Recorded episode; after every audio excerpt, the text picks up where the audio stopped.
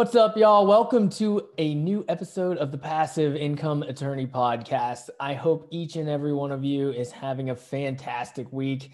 It's a very special week with a very special guest. It's episode 50, 50 episodes. Hard to believe from my standpoint.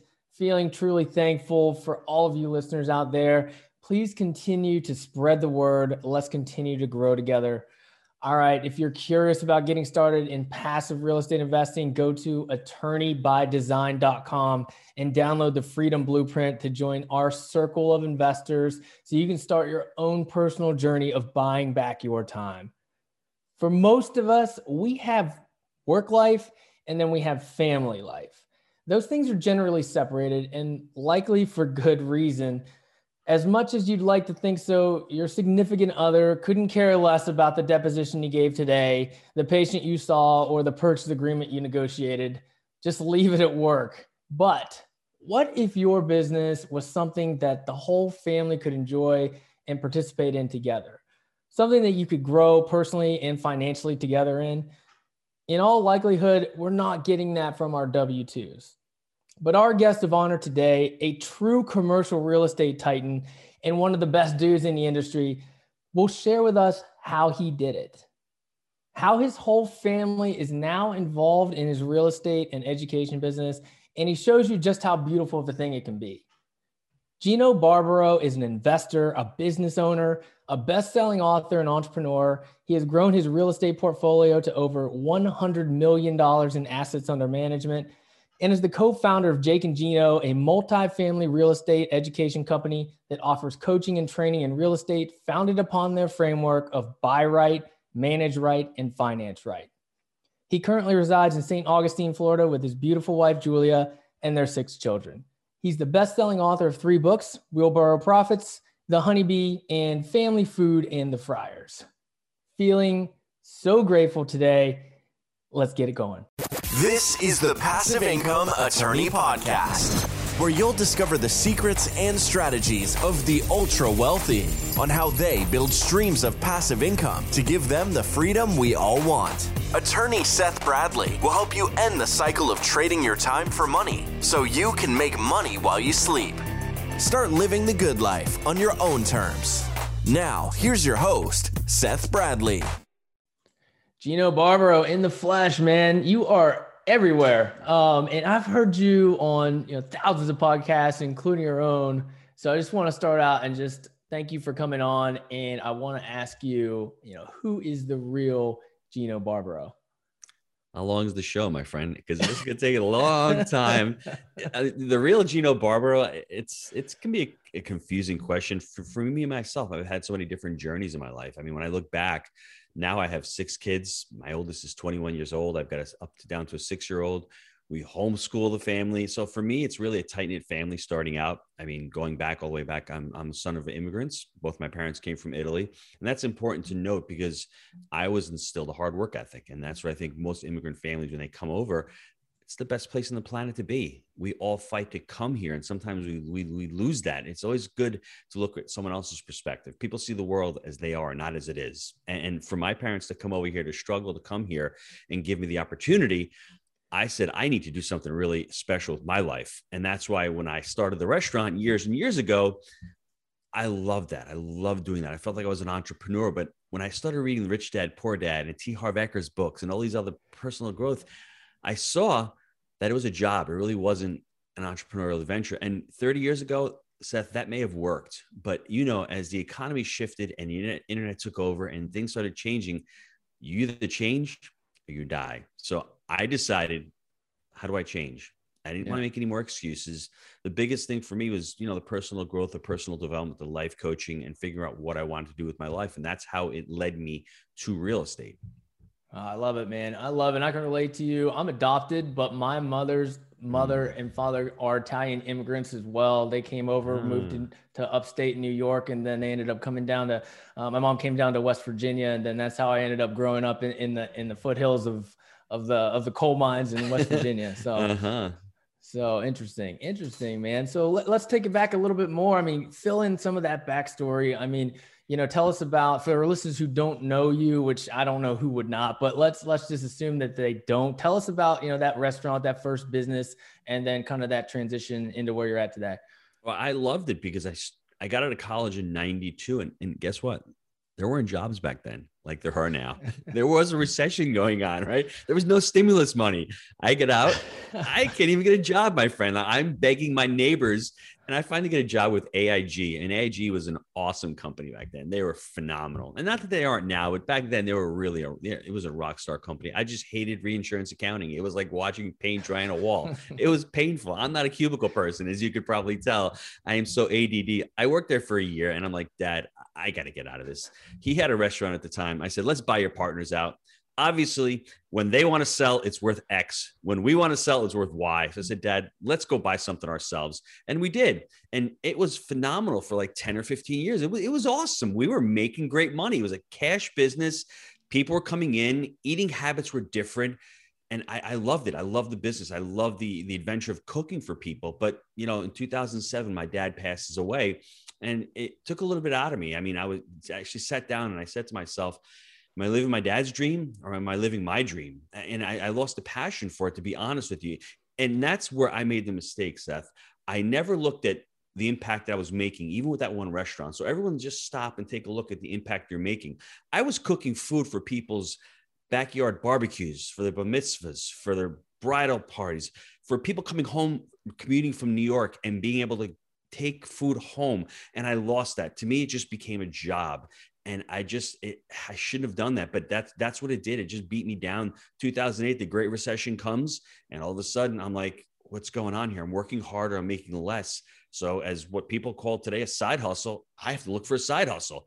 Mm-hmm. I know my parents were in real estate; they owned a few properties, so I said, let's look into this multifamily thing. I had done a couple of properties. I had bought a uh, strip strip center, and I had also bought a mobile home park with an investor. They both went they both went south because I didn't know what I was doing. I didn't know due diligence. I didn't do my research. And in 2008, I decided if I'm going to go all in, I need to find a mentor. I found a mentor. The next big thing thing that happened to my life was I met Jake in 2009. He was a pharmaceutical rep in uh, in in Westchester County, going to doctors' offices, is he was catering food out of our restaurant, and we we hit it off right away. He was my brother's friend, but I said, you know, Jake, when you move down, and he was moving down to Knoxville, let's stay in touch. Let's start trying to buy multifamilies. I knew what to do. Jake just wanted to get out of his job. We got together in 2011 our first deal came in 2013 and it's important why we chose multifamily. It was scalable. We were both working w2s I, didn't want another job where i'd go and fix and flip a home although i love that. It's exciting. There's a lot of juice to it. You see something that's crappy and you just turn something into something that's beautiful but at the end of the day there's nothing left and you got to go to the next one and to the next one and you know transactions are great they pay the bills but ultimately it's equity is what makes you rich and i saw the fix and flip model as something that i couldn't sustain with the restaurant I'm like, let me see if I can just figure out how to do multifamily and I can ultimately, hopefully, one day transition full time into it. Gotcha. Gotcha. And what did that transition look like? I mean, when were you actually able to walk away from the restaurant entirely? That's a great question. For me, I had I had five kids at the time living in New York. So my what I call my burn rate was significantly higher than others. And I had already been burned by real estate. So I said, if I'm going to make the leap, I really need to be really focused and make sure that I'm not burning my bridges here. And for everybody out there, that was pretty stupid of me to think because what's the worst thing that could have happened? I could have left the restaurant and if something goes wrong, I can go back to the restaurant or I can open another restaurant. I think most of us get stuck in that fear mode and, you know, fear leads to inaction. That's what happens. I got angry and I, angry is great for a little while. Anger lets you actually finally take action. That's what actually ended up happening to me. In 13, we bought that first deal. Three months after that first deal, we bought our second deal.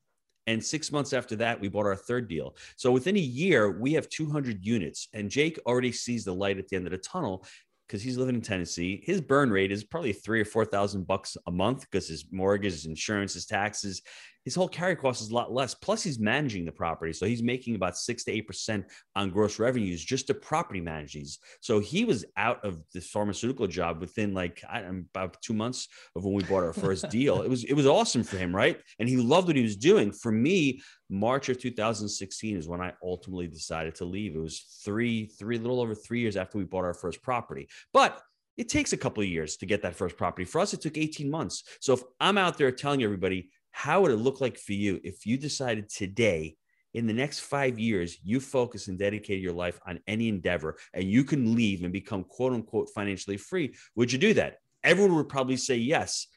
A lot of sleepless nights, a lot of working during lunch, a lot of struggles, and financial freedom is not what everyone thinks it's cracked up to be because I didn't come down to Florida in March of 2016. I actually moved down in June of 2017 and retire in the beach. You actually figure things out.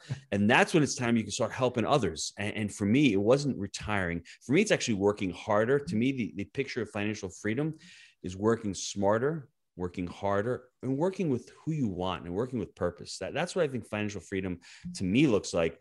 But it was those couple of years scaling up with jake it was challenging. It was a lot of i don't want to say sleepless nights but working until 10 11 p.m at night because you're working your day job you're working your day hustle. And when you hear people say to you you know seth you're working really hard you should take a little bit of a break that's when you know you're doing it right. Because i would have people tell me you're working too hard you're working too many hours and that's when you know you're onto something.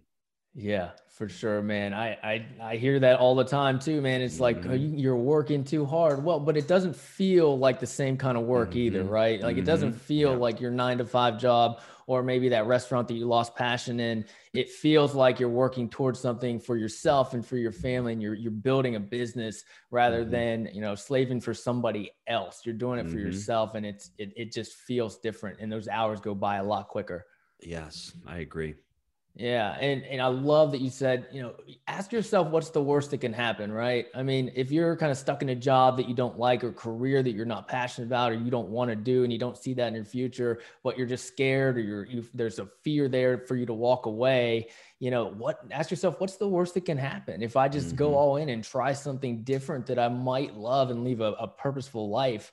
What's the worst that can happen? And you said it, man. You can always go back you know, mm-hmm. it, it might take a couple of hoops to jump through. You might have to do another job interview or something, but you might as well take that chance and give it a shot.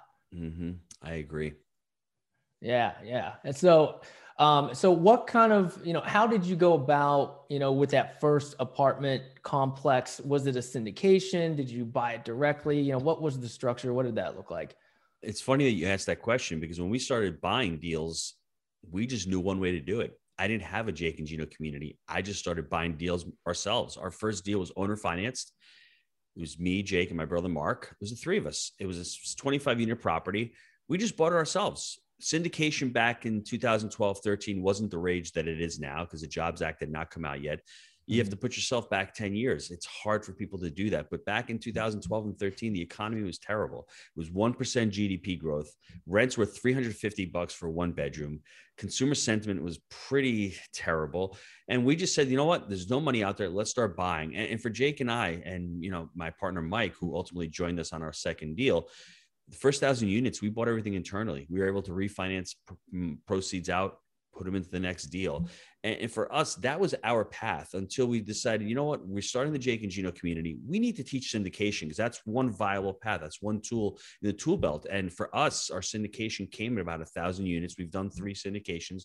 We love that model. Not every deal is a deal we'd syndicate. Not every deal is a deal we buy internally. Not every deal is a deal we'll do creative financing. You really need to learn all these tools and all these techniques and pick the deal and every deal will fit one of those you just need to know when to use them and that you know the first deal was challenging because i'm not in the market. Jake is living in the market and for me and Jake, we're both I'm a guys. I'm gonna do this and I'm gonna do that. and when the property's not in your backyard, it can be challenging. It's a limiting belief because I did have Jake who was boots on the ground, but I had invested in a couple of properties up in Rochester, New York, which was about an hour, hour and a half flight. So I had already been working with third party property management. I had already been managing from afar. It was just a different mindset. And you know, Seth, one of the biggest mistakes that I see most investors make when they first start out, they look at real estate as just real estate, as just landlording. Well, I'm here to tell you it's not just landlording.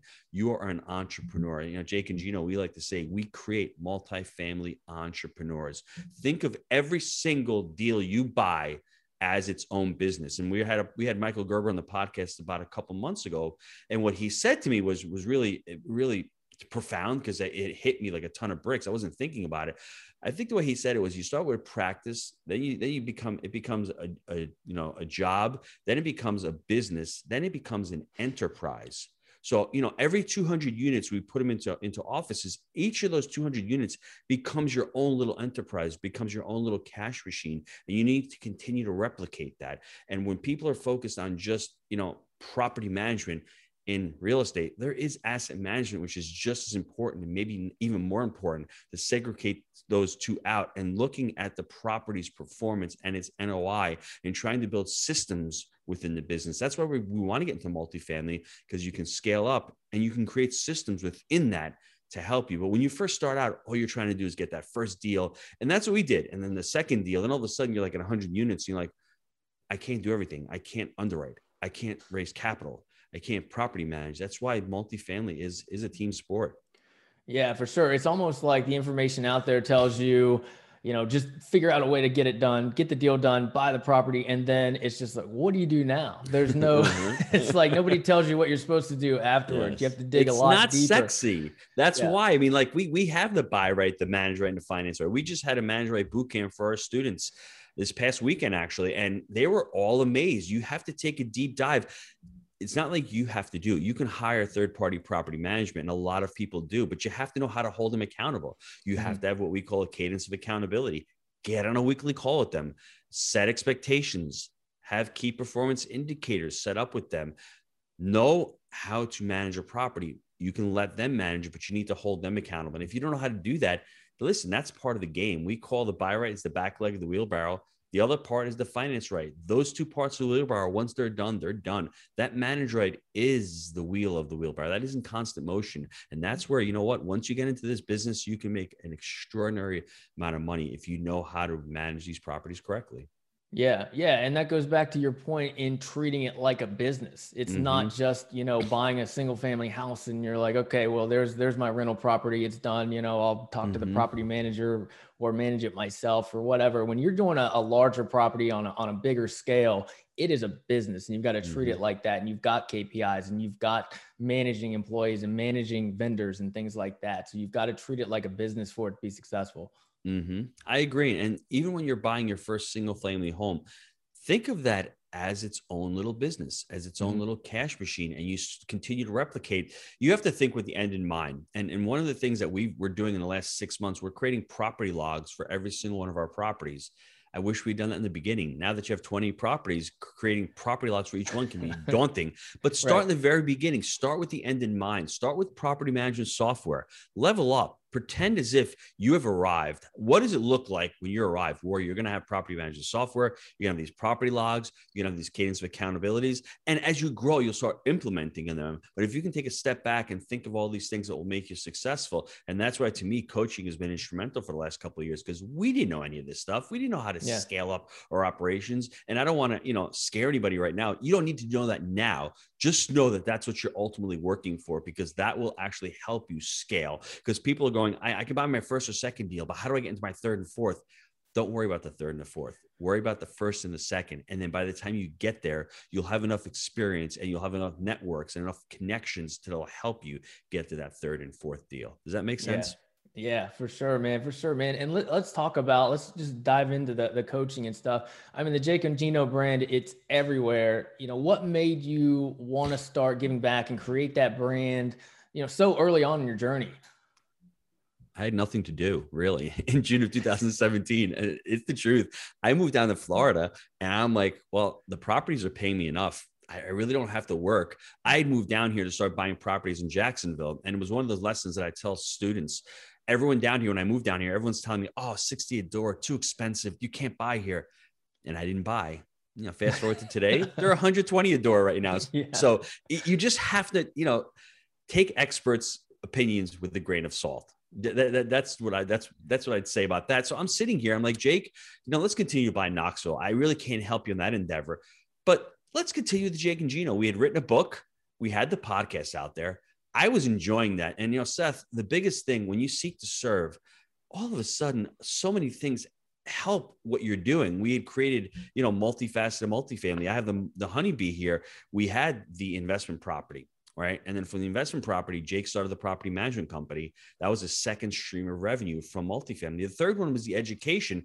And we didn't look at it from the very beginning to monetize. We had started all these videos and these podcasts, but you know how powerful it is to get on a podcast with a Bob Burg or with a Robert Kiyosaki or with a Cameron Herold or with a T. Harv Eker, you need to pay these people thousands of dollars for an hour's worth of their time. But if you're interviewing them, man, and then all of the vendor connections and all the education they give you and all the scaling up and the networking and the resources. I mean, even if I didn't make a nickel, Jake and Gino, we've made our educate our uh, investment company and our syndication company so much stronger, and we're continuing to learn every single day. So that's why I think I started Jake and Gino initially, just to I don't want to say kill some time, but really fill my day. And then I started enjoying it. I started writing blogs. I started meeting some amazing people. And then you go to MM1, our first live event back in 2017 we had 175 people there. All of a sudden, our investor database is growing, and then people want to go to the next event, which was in you know in Nashville, which was about 400 people. MM3 in 2019 was 500. Now we're having MM4 this year, October 23rd and 24th, the Gaylord Palms. You know, we almost have 400 tickets sold already. That that thing is going to be six to 700 investors, but it's a lot of fun. And and you know, it's not just about monetizing and making money. It's really ultimately, if you're going to be in the education space, you need to be out there helping others. And for us, you know, over 17,000 units our students have closed, over a billion dollars in, in transactions done. That that is awesome. About 50 students have left their jobs and gone into real estate full time. For me, that's where I get a lot of fun because when you get an email email from a student, I close this 30 unit, I close this 50 unit. I mean, you have a little bit of a hero complex because you want to go out there, you want to help so many people. But at the same time, I think that's what life's all about. It's about contributing to others. When you've reached it, you have enough money for yourself.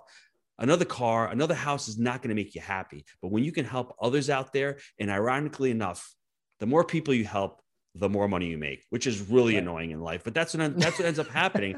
it is right because when you're working, I'm working at the restaurant, I'm trying to pay the bills. I can't help Seth close a deal right? Because yeah. I'm working for myself. I'm paying my own bills. I can't focus on anything else. But now that my expenses are pretty much taken care of, I can do four to five podcast shows a week. I can write a book. We can have seven or eight live events for our students because I can dedicate my time to that and not worry about making money. I'm not chasing money, I'm chasing opportunity. And I think that's what every entrepreneur ends up finding out that it's great to make the money and that that's where that's where the results show up and how much money you make. But really that opportunity is is what we're looking for because that opportunity will lead to you making the money Right, right. I mean, it just it's an abundance mindset. Once you mm-hmm. kind of free yourself of having to earn a certain amount of money, once that's taken care of, yes. you just have that freedom of time where you mm-hmm. can start, you know, becoming yourself. Really, is what it comes down to. Like you, mm-hmm. you're you're kind of freeing your mind to go where it wants to go, to creating things, to you know, writing a blog, creating a podcast, educating others, having events, whatever it might be. However, you can kind of give back, and then things that come along with that are a lot of times more money. It's crazy how that works. It is. And it, I'm telling you, it's annoying to be honest with you. And then all of a sudden, if you can stick into it long enough, we, we call it the snowball effect. You just continue to put your results or lagging indicator of your success. It's like a hockey puck. You're working, working, working, working, no results, no results, no results. There's that meme where that miner is digging, and that really how life really is. You're at, you know, you're inch away, and most of us quit and then we end up quitting, we end up stopping. If you just gone that extra mile, that extra inch, you'll see those results. And once those results start coming, they will start compounding, but you just need to stick in it. I mean, we, we call it the 100 year mindset. The 100 year mindset is basically what me and you are doing right now. We're affecting our kids and our grandkids. And that's what we have to figure out. We're in, if we're in it for the long term, you know what's going to happen next quarter? Don't worry about what money you're making next quarter. It's really next year the next three years the next five years. So we basing our decisions based on that. It's a long-term mindset and it really is about character and it really is about really growing and really continuing to educate yourself. Yeah yeah for sure. And you know that kind of relates to this. I mean it's something else i love about you is your is your reverence and, and your focus on family. And it seems like you know your family first for you. Mm-hmm. And, and, even with everything you have going on, you host a podcast with your wife. Um, I believe your brother's in the business now. And you know, how are you able to to kind of involve everyone and make it a family business? And how are you able to keep that balance between between your all the businesses you have going on and, and family life? For me, there really never was, let's say, balance because when you're working, you're trying to include the family. So at the restaurant, my kids work at the restaurant. They'd come mm-hmm. in and have dinner there. I'd come home with dinner at the restaurant. So they were involved intimately there. When I transitioned to this piece, it was a little bit like, okay, I'm on an island. None of my family came to our first event. I was sort of, I don't want to say embarrassed, but I didn't know what to expect. So I'm like, I don't want you guys coming. I don't know what I'm doing here. It was, it was like a little scary, right? So they came to MM2. And since then, they've been coming to all of our events. So I include them in all of our events. Uh, my like I said, my wife and I we do the podcast. We just we just were at uh, Knoxville this past weekend uh, with the whole family. They're they're going to be at MM4. They're selling swag. My daughter edits a lot of the shows, a lot of the podcasts. She does a lot of the video work. I had my 15 year old this weekend out there this weekend doing testimonials and videos because my other daughter is away this for the summer. So it's just involving them that way. We write a book, let them read the book, let them listen to the podcast. And I got my six year old jumping around going, Jake and Gino, click on the link down below, that that kind of stuff. And it's funny and it's just it just permeates throughout the whole, you know, throughout the whole household. And there's an expectation. And to me, it's important because they need to hear the words. They need to hear the word entrepreneur. They need to hear the word save. They need to hear the word invest. They need to come to see the properties and see what they are, what they're like. And my son is 18 years old. He's got an internship this summer with our syndication company. So that that's these are so many different ways you can include your family if you want to. And I, I think they should be included because the business aspect of it is such so crucial to us as entrepreneurs because we're stewards we're stewards of our money and we're also stewards of our children to make sure that they go down the right path that they're responsibility junkies that they don't turn around when they're 22 years old and blame their parents or blame society or blame whatever's going on that they can be responsible because once you have responsibility in your life man everything completely changes yeah, yeah, responsibility, accountability. That's missing a lot these days with with what's mm-hmm. going on out there. Mm-hmm. Um, any other sage advice for our listeners who, you know, typically you have kind of your your work and your business, and then you've got your family, and those are like two separate entities. I mean, any other sage advice on how to kind of bring those two worlds together so that you can kind of have what you got going on? It's really it's it's difficult when you're when you're doing a job you don't love to do. That that's why i got out of the restaurant business ultimately because i was coming home i was tired i was mad and i didn't want my kids to see me working hard and not liking work and that's why it propelled me to get into this real estate. And that's why I, I love Jake and Gino because I love what I'm doing right now. So my kids enjoy what I'm doing. When I come home, I'm energized. I'm not grumpy.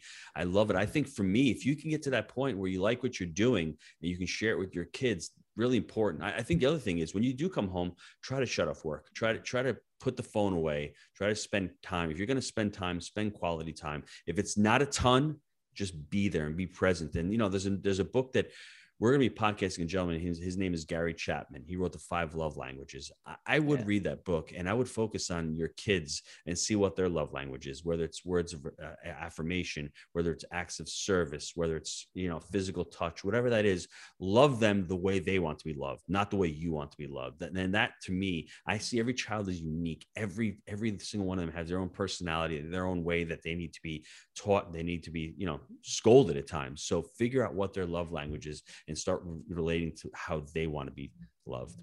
Yeah, that's a great book, a great read. Um, mm-hmm. A lot of the folks listening probably don't read books like that, but that one is one oh, that you've got to take down. You've got to read that and take it all mm-hmm. in because it just gives you a kind of changes your mindset, like almost the Purple Bible does, where it just mm-hmm. changes your mindset. Well, let me start looking at this relationship a little bit differently. Mm-hmm. It's funny because the golden rule is do unto others as you want done unto yourself.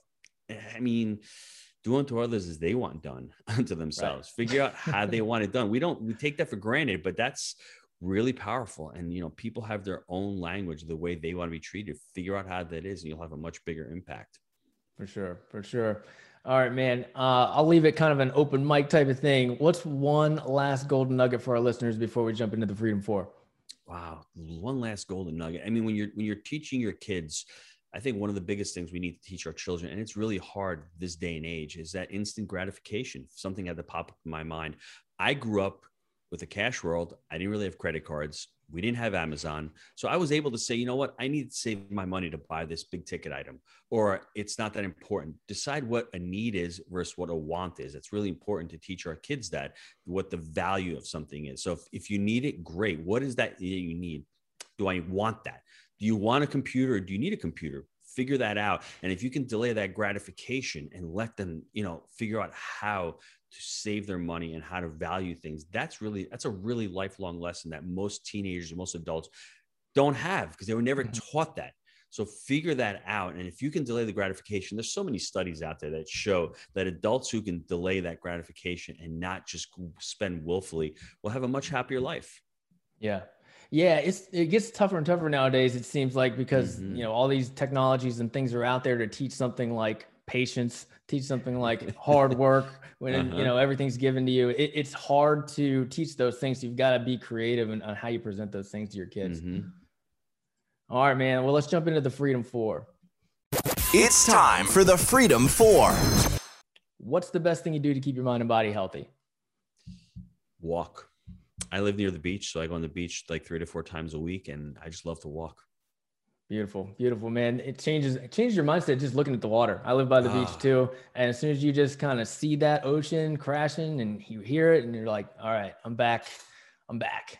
sand, my friend. Walk barefoot in the sand. Yeah, absolutely. What's one life hack or piece of technology you use to be your most productive self? I'm a simple person when it comes to technology. I love Google Sheets and Google Docs. I'm not going to lie. It's something real. I mean, for us, it's awesome. I love Kajabi too. We have a learn an LMS system, learning management system that I just I'm on there all the time, uploading files, uploading videos, and trainings for the students. Those are the two that I, I can live without. Cool, cool. What's one actionable step that our listeners can do right now to start creating more freedom, more autonomy? Read the book by Stephen Covey the seven habits you know of highly effective people.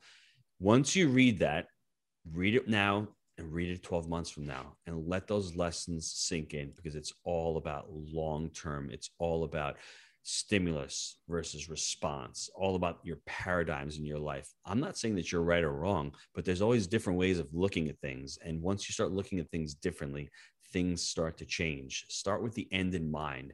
How do you want to be remembered it's all up to you. You can decide how you want to be remembered at your funeral, reverse engineer that and start working on that. And then that'll figure out what your values are. You have to know what your values are before you make any decisions because you need to focus. That's what it comes down to. It comes down to the philosophy of your life, not my life, not Seth's life. It's your life. What do you want your life to look like? Once you can understand that, you've got a long runway ahead of you, hopefully, and start planning every day to try to hit that. Yeah, yeah, I've heard that before too, man. It's not morbid, you know, you need no. to think about, but just picture yourself on your deathbed or at your funeral, you know, mm-hmm. and and backtrack that and it really kind of puts things in perspective and really makes you start thinking about what's important and then you can really start setting those those goals that actually matter. I'll give you a quick example. I, I want to have my kids beside me. I want them to say, "Boy, dad really took care of me. He protected me. He gave me a safe amazing household to live in. Grandkids are there. I've got a legacy of wealth that I've protected them. My state's passing on to them. I've passed on to them some skills that they can use in life. They're all really intelligent. They're all socially adapted. They're just great people. They have big families. They all have four, five, and six kids themselves. So now what do I need to do today to do that? I'm doing that. I'm incorporating them into my business. I'm teaching them about how important family is. I'm around all the time. I'm helping them out every day. So I'm not going to be the person that's going to go on vacation for three weeks by myself because that's not in alignment with my values. My alignment, my values, I would take them with me on vacation. So your values and your actions start being taken from what that picture looks like. You're going to be doing those things today. Yeah. Yeah. All right, Gino, last question. How has passive income made your life better? I mean, there's that's a great question. Once you don't have to worry about putting food on the table every day and being stressed, you can decide to say, I can take the day off. Not that I ever have, that doesn't come to it, but it's just a pressure that there's just not, oh, I got, I got to make money to pay the rent or pay the mortgage that's not what I'm working for anymore. I'm really working for for something higher. I'm working to help others, but I, I, really love what I'm doing right now. That's the one thing that passive income has done for me to be able to focus on other businesses and to grow other businesses. And as you grow those other businesses, you're impacting other people as well. So to me, it's just to have that pressure of not having to, you know, pay those bills, and they're going to get paid. Money's coming in every month. I can focus on other things. Yeah, yeah, and you mentioned before. I mean, it just changes your mindset. It changes how you present yourself. The, the, quality of life, the quality of your relationships and your interactions mm-hmm. with your family are just mm-hmm. better because you don't have that stress and you have the confidence to to do what you want.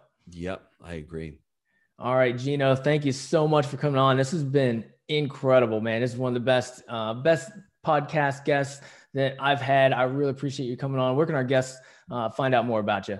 Am I only the second or third guest then if I'm, I'm one of the best? uh, go to jakeandgino.com. We have, you know, our weekly shows there. We've got five different podcasts coming out weekly. We've got blogs. We've got a lot of articles on there. So just go on jakeandgino.com. If you want to reach out to me, email address is gino at jakeandgino.com. All right, man. Appreciate it. Thanks again. Thank you. Gino, knocking it out of the park as always. Authentic, genuine, the real deal. You always walk away from a conversation with Gino with those impressions. Major key work on having an abundance mindset.